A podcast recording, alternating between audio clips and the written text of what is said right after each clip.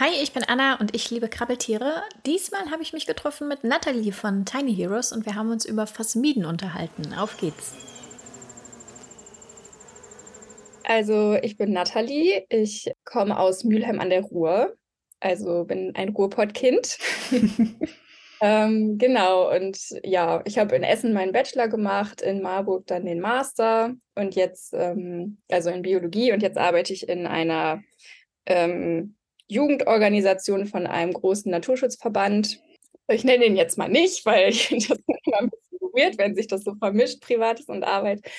Genau, und ja, ich finde Insekten mega cool. Deswegen habe ich auf Instagram ähm, mir vor kurzem ein Profil angelegt und habe irgendwie die Mission Leuten, die so gar keinen Plan von, äh, von Insekten haben, also die, die irgendwie eklig finden und äh, tot machen, die so ein bisschen für das Thema zu begeistern.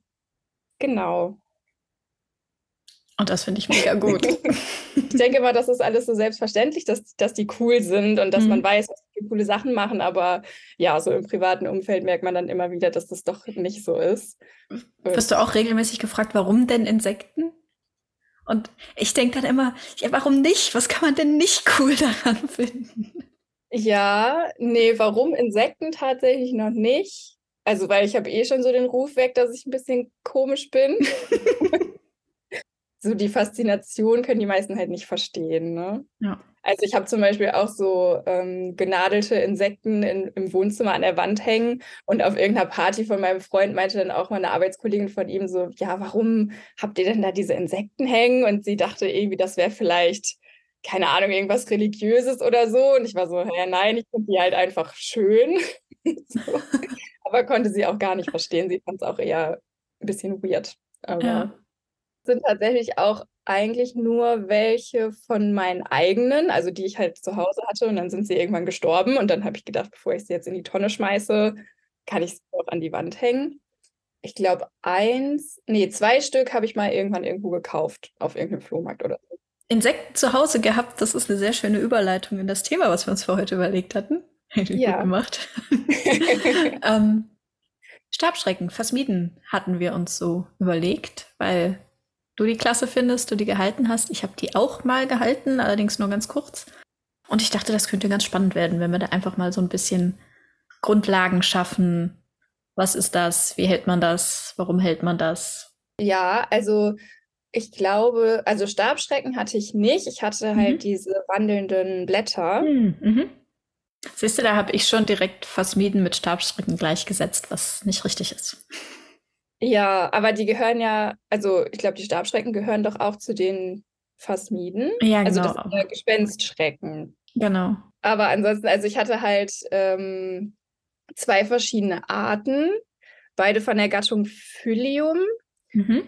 Und ich habe, ich weiß gar nicht mehr, wie ich da drauf kam. Ich glaube irgendwie, also es war noch während dem Masterstudium und ich hatte zuerst eine Gottesanbeterin, weil ich die mhm. immer so cool fand. Also ich bin irgendwie auf so einen Shop im Internet gestoßen und also der Shop war auf Gottesanbeterinnen spezialisiert und dann habe ich mir eine gekauft und dann war es aber nachher voll der Krampf, weil die ja Lebendfutter brauchen und dann hatte ich irgendwie immer musste ich äh, also hatte ich so Fliegen Puppen und musste dann immer warten, bis eine schlüpft und dann musste ich sie damit füttern. Das war voll der Krampf. Und als sie dann. Und dann, und dann fliegt sie dir weg und dann hast du sie im Aber ja, das mache ich gerade mit meiner Spinne durch. ja, das war irgendwie nicht so cool. Dann habe ich mir auch mal ähm, nicht fertig verpuppte Fliegen bestellt, sondern halt Maden und das mhm. war dann ultra eklig. Also bei Maden bin ich so ein bisschen raus. Das ist irgendwie, weiß ich nicht, wenn, wenn man da so viele auf einem Haufen hat ja. und dann so Geräusche machen. Da finde ich tatsächlich die, die Tiere weniger fies als den Geruch. Also ich habe die auch auf dem Balkon stehen, eben auch für besagte Spinne, äh, weil die einfach stinken. Das ist so eklig. Ja, die stinken und halt dieses Geräusch, wenn die so überall. Ja, okay. Auf jeden Fall war das voll der Krampf und dann dachte ich so, okay, vielleicht jetzt nicht nochmal eine Gottesanbeterin, nachdem die dann gestorben war. Also die hängt jetzt auch bei mir an der Wand. und dann habe ich halt in diesem Shop einfach geguckt und habe so gesehen, dass die zwischendurch auch mal ähm, andere Tier, Tiere anbieten. Und dann, ähm, genau, waren, waren da eben auch wandelnde Blätter und das war dann Philium jacobsoni. Und dann habe ich mir einfach ein Tier bestellt, tatsächlich. Mhm. Also das war dann wirklich so ganz, ganz, ganz winzig klein. Erstes oder zweites Larvenstadium. Das war auch dann noch so braun und noch mhm. gar nicht grün. Ja, und eigentlich war das gar nicht so schlau, nur ein Tier zu bestellen, weil die auch schon mal nicht überleben, ne? Und dann irgendwie bei einer Häutung stecken bleiben und so. Aber das hat irgendwie alles geklappt und es ist ausgewachsen irgendwann. Und, Voll äh, gut. dann wusste ich auch die ganze Zeit nicht, ist es ein Männchen oder ein Weibchen, weil am Anfang sehen die sich immer noch relativ ähnlich. Mhm. Bis zu, ich glaube, bis zum fünften Larvenstadium oder so. Da kann man dann Unterschiede erkennen. Ja, und dann habe ich irgendwann erkannt, dass es ein Männchen ist. Und dann äh, hatte ich den eine Weile. Wie hieß er nochmal? Steve habe ich ihn genannt. Steve, auch wie süß. ja, Steve the Leaf. Genau. Das ist schön. ja, und dann hatte ich ihn in so einem, also ich habe mir irgendwie auch selber eine Art Terrarium gebaut aus so einem, ich weiß gar nicht, wie ich das her hatte. Es war irgendwie wie so ein Haus aus Draht einfach. Also mhm so quasi nur die Umrisse aus Draht und dann habe ich das komplett bespannt mit äh, Fliegengitter und habe dann einfach so ein Tablett drunter gemacht mit so ein bisschen Substrat. Also das, das war dann einfach so, ähm, kennst du bestimmt auch diese, diese Kokoserdefasern, mhm. die man in so einem Block kauft und dann mit Wasser ja. so auseinanderfriemelt. Genau, das hatte ich da drin und dann einfach so ein, äh, so ein Ast noch und Brombeerzweige, äh, weil das dann auch das war, was, was er gefressen hat. Ja, und dann hat er da drin gewohnt. War super easy. Ich glaube, da hast du dann mehr oder weniger aus Versehen alles richtig gemacht, weil es auch perfekt belüftet ist dadurch, ne? Wenn es nur Fliegenglitter ist drumherum. Ja, ich hatte auch ähm, vorher so ein bisschen recherchiert. Habe dabei jetzt nicht großartig, also nicht gefunden, dass die großartig große Ansprüche haben oder so, mhm. was Belüftung angeht. Aber ja, ich brauchte halt einfach so ein Terrarium und dann äh, habe ich gedacht, dann mache ich das, versuche ich das jetzt einfach mal so, ne? Solange er nicht abhauen kann. Manche Leute haben die auch tatsächlich ohne, also einfach so frei in der Wohnung. Das habe ich auch schon gehört, auch mit Gottesanbeterinnen. Es gibt wohl Arten, die sehr standorttreu sind, die du dann einfach so auf, ein, auf eine Pflanze setzt. Aber da hätte ich irgendwie Schiss, dass da irgendwas dran kommt. Ja, oder dass es irgendwie dann doch mal wegkrabbelt. Äh, ja, dass irgendwie die Parameter nicht stimmen und dann fängt er an zu wandern und das wäre mir zu, zu heikel, glaube ich. Ja, und dann saugst du sie nachher ein beim Sauber. Vorbei. ja, wahrscheinlich. Ja, und die Männchen können ja auch fliegen und die sind dann auch tatsächlich, also wenn die dann ausgewachsen sind und irgendwann auf Partnersuche gehen, dann sind die auch relativ äh, aktiv und flattern dann rum, deswegen. Das, das wandelnde Blatt jetzt oder die Gottesanbeterin? Äh, wandelndes Blatt, genau. Ah, okay, das wusste ich gar nicht. Cool. Ja, deswegen äh, war mir das auch wichtig, dass er jetzt dann nicht so frei äh, rumkreucht und fleucht. Ja, aber das hat dann tatsächlich ganz gut geklappt. Und dann ist er irgendwie so, also ich glaube, die meisten Arten werden so ungefähr ein Jahr alt, zumindest mhm. die Weibchen und die Männchen leben nicht ganz so lange. Also die werden dann so, keine Ahnung, acht, neun Monate oder sowas. Mhm. Und dann mhm. war der ganze Spaß auch schon wieder vorbei.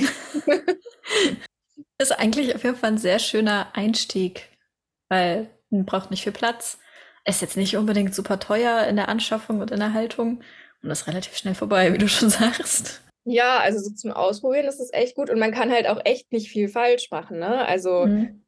man muss halt echt nur gucken, dass da immer frische Brombeerzweige drin sind. Die findet man ja auch draußen an jeder Ecke. Also da muss man eigentlich nie weit laufen, dann findet man irgendwo im Gebüsch oder so. Muss man da irgendwas beachten, wo man die sammelt?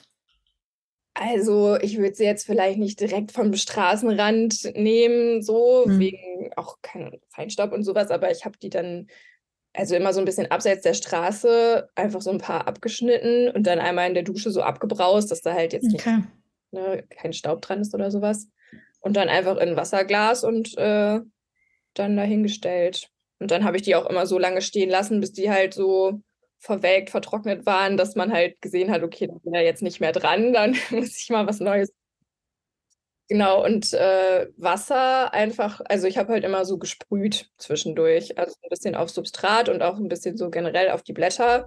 Und dann hat er sich immer an äh, ja, so kleine Wassertröpfchen gesucht und da getrunken. Genau.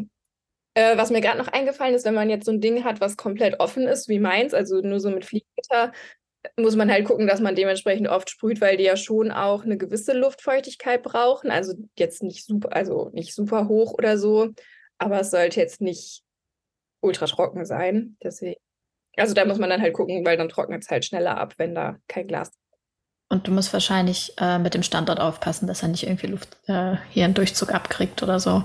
Ja, genau. Aber ich hatte echt, also noch keine, eigentlich keine Probleme, was so Luftfeuchtigkeit oder irgendwas angeht. Also die sind echt super pflegeleicht und super hart im Nehmen auch. Also wenn man sie jetzt nicht in die pralle Sonne stellt, dann ist, glaube ich, alles gut. Ja, ich habe so einen Glaswürfel, das ist, ich glaube, der ist 30 mal 40, also so ein typisches kleines Glasterrarium. Und ich habe vor etlichen Jahren äh, auch mal Stabschrecken haben wollen und habe einfach auf eBay Kleinanzeigen geguckt, dass ich irgendwie die Eier bekomme, weil das anscheinend so viel ist. Und habe die dann halt gefragt, hey, wie viel willst du denn dafür? Und kriegte zur Antwort, oh mein Gott, gib mir deine Adresse, ich schenke dir die, ich habe viel zu viele. Ja. Und dann äh, habe ich die einfach in, in so einer Heimchendose auf ein feuchtes Substrat gepackt, bis die dann schlüpften. Und bei mir haben die Rosenblätter gekriegt, weil ich so eine Rose hatte, die halt, ähm, da waren so Spinnenmilben drauf. Und immer wenn ich halt gesehen habe, okay, das Blatt ist ähm, infiziert, haben das die Stabschrecken gekriegt. Das hat ganz gut funktioniert. ja, also genau, ich glaube, die können nicht nur Brombeerblätter fressen, genau, sondern auch, also generell mhm. Rosenblätter und Eiche, glaube ich auch, habe ich mal okay. gehört. Aber, also habe ich auch ausprobiert, aber meine wollten das nie. Also die okay. sind immer lieber an die Brombeerblätter drangegangen. Und Rose habe ich noch nicht ausprobiert. Ich habe dann irgendwann auch auf Rose, ach Quatsch, auf Brombeer umstellen müssen, einfach weil die Rose kahl war. ja, aber ähm, das mit den vielen Eiern, also fühle ich auf jeden Fall, weil ich hatte dann später, also ja, kann ich gleich nochmal erzählen, weil das war ja jetzt so mein erster Versuch mit Steve. Mhm. Danach, als ich äh, dann, also nach dem Master, als ich dann äh, wieder nach Mülheim gezogen bin, habe ich das dann nochmal probiert. Äh, da hatte ich auch so ein Eierproblem. Also okay. Die gehen halt echt voll krass ab und äh, du hast jeden Tag legen die weiß ich nicht wie viele Eier und dann hast du am Ende wirklich so einen ganzen Haufen und wenn du die alle schlüpfen lässt, also irgendwann wachsen die dir dann echt über den Kopf so. Und ich glaube, bei den Stabschrecken ist es noch krasser als bei den wandelnden Blättern. Mhm. Das habe ich schon öfter gehört, dass die irgendwie, also dass es irgendwann so überhand genommen hat mit dem Nachwuchs. Und ich glaube, ich weiß gar nicht mehr, wie teuer Steve war, aber ich glaube, er hat irgendwie 4,90 Euro gekostet oder so. Oh, okay, das ist echt wenig. Ich dachte jetzt so an 15, 20 oder so, aber das sind dann wahrscheinlich die, die selteneren Arten dann. Ja. Wenn es sowas gibt. Also, ich, ich glaube, so die Art, die ich am häufigsten immer irgendwo sehe, ist ähm, Phylium philippinicum. Mhm. Und äh, Steve war ja jetzt Phylium jacobsoni, das hatte ich vorher auch noch nie gehört. Du hast dir dann äh, zum zweiten Versuch direkt mehrere bestellt oder wie bist du da dran gegangen? Ja, genau. Ich habe, wie war das denn nochmal? Ich glaube, ich habe fünf, fünf Stück bestellt. Mhm. Und dann hattest du eine ganze Armee, oder wie? Ja, also ich habe, glaube ich, insgesamt so drei Generationen dann durchlaufen. Also ich hatte mir erst diese fünf bestellt und wusste dann natürlich auch wieder nicht, sind das jetzt Männchen oder Weibchen, keine Ahnung. Aber ich dachte, ich mache mal ein paar mehr so. Ähm, und dann, ja, die haben auch eigentlich, doch, die haben alle überlebt. Bei einem war ähm, irgendwann bei irgendeiner Häutung ist irgendwas schiefgelaufen und dann steckte halt so ein Bein noch fest. Und dann hm. habe ich versucht, ihn so aus seiner ähm, Haut zu befreien und dabei ist aber dann leider ein Beinchen ähm, oh. ja, verloren gegangen. Und dann habe ich passiert. Gedacht, oh, hätte ich das mal gelassen. Aber eigentlich, also es musste irgendwie ab, ne? Weil mhm. da halt noch diese ganze Haut dran. Aber ähm, das fand ich super spannend, habe ich mir auch äh, notiert. So mit jeder Häutung ist das Bein nachgewachsen ein Stückchen. Ach, wie cool. Und am Ende, als er dann ausgewachsen war, also es war nicht komplett wieder da, es war auch ein bisschen kleiner als die anderen Beine, aber mhm. ja, das fand ich richtig krass vorher einfach. War, war, war das denn so ein, wie so ein Stumpen oder voll funktionsfähig, nur kleiner? Ähm, nee, es war voll funktionsfähig. Also es waren alle Beinglieder mhm. quasi da. Nur ein bisschen, also einfach insgesamt ein bisschen kleiner als die anderen Beine. Ach, wie spannend. Cool. Ja, cool. Also es hat sich dann so mit jeder Häutung irgendwie wieder regeneriert. Das war spannend. Dann habe ich mich nicht mehr ganz so schlecht gefühlt. Ja, ja aber ich glaube, bei den fünf waren es dann drei Männchen und zwei Weibchen und ich habe denen auch allen noch Namen gegeben, weil ich die irgendwie auseinanderhalten konnte. Also ich meine, der eine, dem hat halt ein Bein gefehlt dann, die anderen weiß ich gar nicht mehr. Aber irgendwie konnte ich die auseinanderhalten. Ja, und die Weibchen haben halt echt so viele Eier gelegt. Und dann habe ich am Ende zehn oder so habe ich behalten. Also als ich so wusste, ne, es geht jetzt dem Ende zu, von den Männchen waren schon ein paar gestorben, dann wusste ich, okay, mhm. jetzt kann ich ein paar behalten. Sonst habe ich die halt einfach immer zwischendurch rausgesammelt, wenn ich sauber gemacht habe und ins Tiefkühlfach getan und ja. dann sterben die halt. Aber ähm, ja, ich habe mich jetzt auch nicht gesehen, dass ich da hundert, äh, hunderte von diesen Viechern ja. zu Hause habe. Lieber, lieber das Ei in die Tiefkühle, als nachher, dass, dass es den Tieren nicht gut geht, weil es zu viel ist und zu eng ist. Ja. Ja, es wäre auf jeden Fall zu eng gewesen. Also ich hatte dann auch, also ich hatte nicht mehr mein cooles selbstgebautes Ding. Ich hatte mir auch bei eBay Kleinanzeigen irgendwie so ein, ich glaube, das war, die hatten das als Spinnenterrarium, auch so ein 30 mhm. 40 Ding. Mit so einer Falltür? Nee, so Schiebetüren waren das. Okay, ja. War auch irgendwie von Terra oder irgendwas oder so. Ja, ja. Dieses hm. typische, was man da irgendwie hat. Das hatte auch oben so ein Gitter und halt unten auch nochmal so einen Lüftungsschlitz, also auch zweimal Belüftung. Genau, und das war dann irgendwie, glaube ich, so gerade genau richtig für fünf erwachsene Tiere. Und dann dachte ich so, okay, dann ja, wollen wir das jetzt auch mal hier nicht ausreizen. Dann habe ich zwischendurch, glaube ich, nochmal noch was selber gebaut, was dann höher war einfach. Mhm.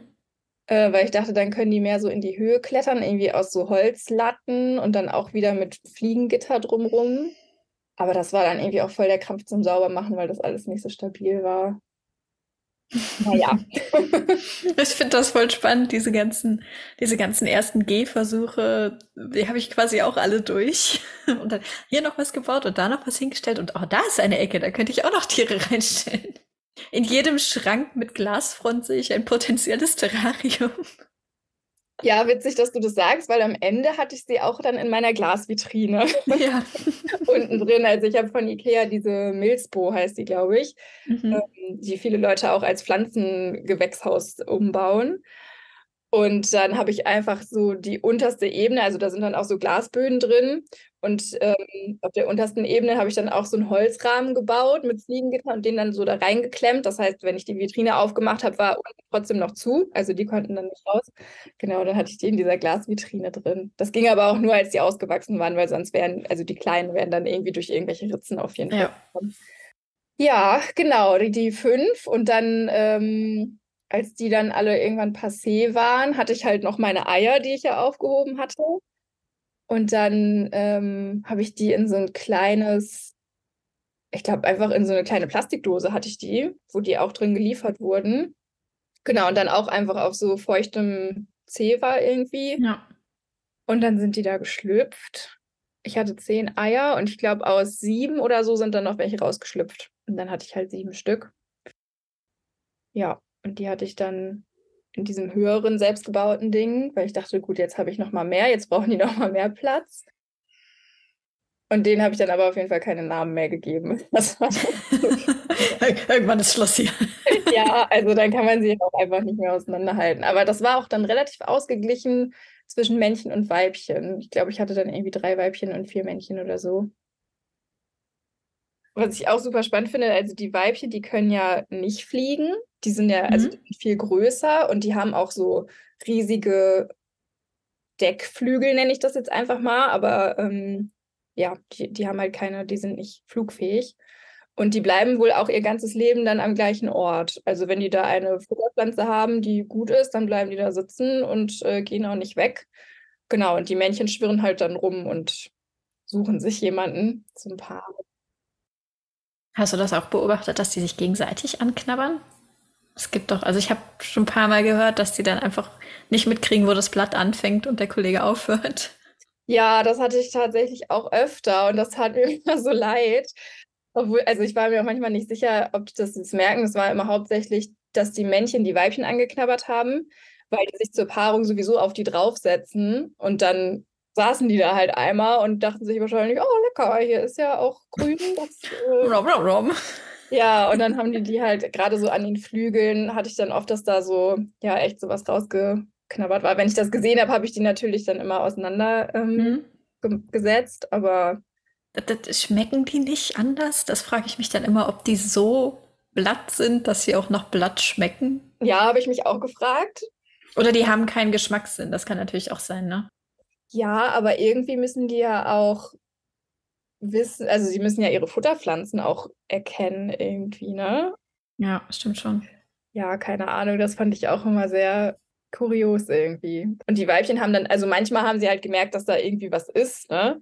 Und dann haben die versucht, das so weg abzuschütteln, aber ging auch nicht, weil die können sich ja richtig gut festhalten dann auch. Ja. Ja, das war immer traurig, dann waren die alle so angeknabbert. ich habe meine Stabschrecken nachher alle verfüttert, darf ich das laut sagen? Ja. das war so. Also es war so eine, die war sehr groß und die anderen sind halt irgendwie nicht hinterhergekommen. Und ich hatte halt irgendwann keinen Bock mehr auf die und wollte einfach was anderes ausprobieren und das Terrarium wieder freikriegen. Und dann habe ich die an meine Geckos verfüttert. Und von äh, sechs Geckos haben, glaube ich, drei kapiert, dass man die Stöcke fressen kann. Und die anderen wollten davon nichts wissen. Naja, die sehen auch nicht so richtig nach Futter aus, ne? Ja. ja, nee, ich finde, das ist voll okay. Also, ob du jetzt was verfüttern kaufst oder aus deiner eigenen Zucht was nimmst, oder? Stimmt, ja. Ja, so, so, so klingt das, so klingt es sogar besser. Wusstest du, dass die ähm, Weibchen diese Jungfernzeugung machen können? Also genau, das wollte ich dich noch fragen, ob es überhaupt ein Männchen braucht für Eier, weil sonst, also ne, das ist schon auffällig, dass es immer so viele gibt. Mhm. Also die Weibchen legen so oder so Eier, ob jetzt ein Männchen da ist oder nicht. Aber wenn die Eier halt nicht befruchtet sind, dann ähm, schlüpfen da auch wieder nur Weibchen raus. Also das sind dann quasi mhm. alles Klone. Ähm, mhm. glaub, also auf Schlau heißt es, glaube ich, Parthenogenese oder so. Genau, das ist irgendwie, also es ist so eine Überlebensstrategie einfach, dass wenn gerade kein, kein Männchen in der Nähe ist, dann können die zumindest sich selber klonen und äh, neue Weibchen machen und die können dann halt so lange weiter überleben oder das genetische mhm. Material mhm. überlebt, überlebt dann so lange, bis wieder ein Männchen in der Nähe ist. Und ähm, wenn die sich dann paaren, dann können Männchen und Weibchen wieder rausschlüpfen und die haben dann auch neues Genmaterial. Ah ja. Einfach durch die Kreuzung dann. Ja, also auf Dauer ist das dann, ist es halt nicht so gut, wenn die immer wieder nur unbefruchtete Eier legen, weil dann halt einfach der Genpool, also da ist dann keine Variation, ne? Und das ist ja grundsätzlich immer schlecht. Ähm, genau, aber um so ein bisschen Zeit zu überbrücken, ist das eigentlich eine richtig gute Strategie. Ja, das hat man ja bei Blattläusen auch. Deswegen hat man so krass viele Blattläuse auf dem Balkon plötzlich. Stimmt, ja, stimmt, habe ich auch schon mal gelesen. Ja. Hast du noch Fun Facts? Ja, äh, so die Eier, also die finde ich super, super witzig, weil ich glaube, je nach Art sehen die auch ganz anders aus. Und die von meinen, die hatten so, ich habe letztens auch überlegt, wie man die Form am besten beschreiben kann. Aber ich, also mich erinnert es irgendwie ein bisschen an Dudelsack. Was? Was anderes so nicht eigentlich. Ich dachte erst so nierenförmig, aber es ist eigentlich eher nicht Nieren. Oder wie so ein ähm, So eine kleine Bohne. Ja, eine kleine Bohne oder ein Flaschenkürbis oder sowas. Ah ja. Hm? Ja, weil das halt oben so, so ein bisschen schmaler ist als unten, dann wird das halt so bauchig. ja, aber Flaschenkürbis trifft es, glaube ich, noch ein bisschen besser. Ähm, genau, und wenn die halt so frisch gelegt sind, dann sind die noch so ganz glatt von der Oberfläche. Hm? Ähm, und wenn die dann aber auf den Boden fallen und es da feucht ist, dann klappen sich so wie so Widerhaken aus oder so Haare. Also es sieht dann ein bisschen aus wie von so einem Klettverschluss die raue Seite. Und ich habe mich gefragt, wofür das ist. Also ob das auch irgendwie dafür ist, dass es dann, also dass sich das irgendwo verhakt und nicht vom Wind weggeweht wird oder so. Mhm. Aber also habe ich jetzt auch noch nicht nachgeguckt. Aber das, das könnte gut sein, wenn Feuchtigkeit das ist, was sie brauchen, um zu schlüpfen, dass sie sagen, okay, hier ist es optimal, hier bleibe ich. Mhm. Und sich dann so festhaken. Und wenn die schlüpfen, das finde ich auch ähm, richtig cool. Also es ist dann nicht einfach, dass das Ei so aufgeht und dann gehen die raus, sondern es war immer genau an der gleichen Stelle, also immer an dieser schmalen Stelle oben, als hätte man wirklich mit einem Dosenöffner einmal so um den Rand rum, so ganz gleichmäßig und dann wie so ein kleiner Deckel, der dann plopp. Also wirklich bei allen gleich so. Ja, und dann kommen die raus und sind ganz klein und braun, was ja auch Sinn macht, ne? weil die erstmal auf dem Boden sind und der Boden ist ja meistens irgendwie braun, dann sind die am Boden getarnt und dann klettern die irgendwann in die Blätter und dann so mit der nächsten Häutung sind die, werden die dann schon grün. Das ist voll cool. Und dann sind die echt schwer zu entdecken. Also ich habe dann auch manchmal so geguckt, ob noch alle da sind und dann war ich immer so, zwei fehlen, aber dann habe ich sie aber doch noch gefunden. das hatte ich auch. Ich hatte so, so Äste halt drin und habe dann das Futter immer nur da drüber geschmissen. Ähm, und habe dann auch immer so gegens Licht um den Ast rum. Da sind Beine, okay, eins. meine Tiere gezählt. Ja, ist auch immer ein cooler, eine coole Partybeschäftigung, wenn dann Leute da sind. Zähl mal, wie viele da drin sind. Und wer es richtig hat, kriegt Preis. Ja, ich weiß nicht. Also ich habe auf meiner Liste sonst äh, nichts Cooles mehr. Hast du noch was Uncooles auf deiner Liste? Hm. Nee, auch nicht. ja. Also außer, dass ich die halt echt voll empfehlen kann, so wenn man Bock hat auf ein Haustier, aber nicht so viel Bock auf Arbeit und sauber machen und so und vielleicht auch nicht so viel Geld hat. Und ich glaube, für Kinder wäre es vielleicht auch cool. Habe ich auch gerade gedacht, ja. Um Wir hatten die im Biologiesaal in, in, auf der weiterführenden Schule, da standen Aquarien, da standen irgendwelche Beutelratten, die gehörten alle unserer Lehrerin. Und da standen auch Stabschrecken. Und ich fand die so faszinierend. Ich habe immer gehofft, dass ich die in den Ferien mal mit nach Hause nehmen darf, weil das gab dann halt so Feriendienste. Mhm. Ähm, aber ich durfte nie, weil immer jemand anders schneller war. Das ging dann auch immer nur an die höheren Klassen, logischerweise, weil das natürlich auch mit Verantwortung verbunden ist. Und als ich dann soweit war, gab es die nicht mehr. Da gab es nur noch die Mäuse und die wollte ich nicht. Aber ja, das ist super für Kinder, glaube ich sind natürlich jetzt keine Tiere, die man, mit denen man kuscheln kann oder so, ne? Mhm. Die man für jetzt jeden Tag rausholen sollte. Aber so, um irgendwie, weiß ich nicht, wenn man jetzt keinen Hamster haben will, weil Hamster sind ja auch eigentlich super mhm. äh, anspruchsvoll, ne? Man packt die ja immer ja. in einen kleinen Käfig, aber eigentlich brauchen die ja auch voll viel Platz und so. Mhm. Ist das, glaube ich, für den Einstieg so ganz cool. Und weil man halt echt fast nichts falsch machen kann, ne? Ja. Und vor allen Dingen auch Hamster sind ja eigentlich keine Kuscheltiere. Und dann wäre, glaube ich, also tatsächlich so ein, so ein Insekt, was man auch gar nicht kuscheln möchte, wahrscheinlich. Eher so, ja, um den Respekt halt zu lernen, nicht verkehrt, ja. Mhm. Ja, und es ist halt so spannend, dass, dass man dann so diese, diese Häutungen beobachten kann und halt auch so dieser Überraschungseffekt, wenn sich dann über Nacht eins häutet und dann sieht man das am nächsten Tag und so. Das ist schon, glaube ich, kann ganz cool sein für Kinder. Und ja, wenn man merkt, die haben keinen Bock mehr, dann. Äh, dann, dann beißt du eben in den sauren Apfel und fütterst das Tier noch zwei Monate, dann ist eh vorbei. Ja, genau, weil die halt einfach nicht so alt werden. Ne? Das ist eigentlich echt ganz cool. Und man kann halt dann immer wieder überlegen, okay, behalte ich jetzt noch Eier und lasse da wieder was draus schlüpfen oder halt nicht. Und dann ist vorbei. Und wenn man dann irgendwann doch nochmal möchte, bestellt man halt nochmal welche. Also, weil die auch echt nicht so teuer sind. Und so vom Aufwand her, also ja, auch was ähm, das Terrarium angeht und Futter und so, ist ja auch super easy. Also ich kann es auf jeden Fall jedem empfehlen. Ich hatte irgendwann keinen Bock mehr, diese Brombeerblätter zu sammeln, weil wir hier wirklich mitten in der Innenstadt wohnen und ich dann schon immer ein Stückchen weiterlaufen musste, bis ich dann da an meinem Brombeerbusch war. Dann ich die, hatte ich die immer so in der Hand und bin dann so durch die ganze Stadt gelaufen. und dann hatte ich irgendwann keinen Bock mehr drauf, aber ja, ich würde jetzt nicht ausschließen, dass ich es nicht vielleicht nochmal mache irgendwann.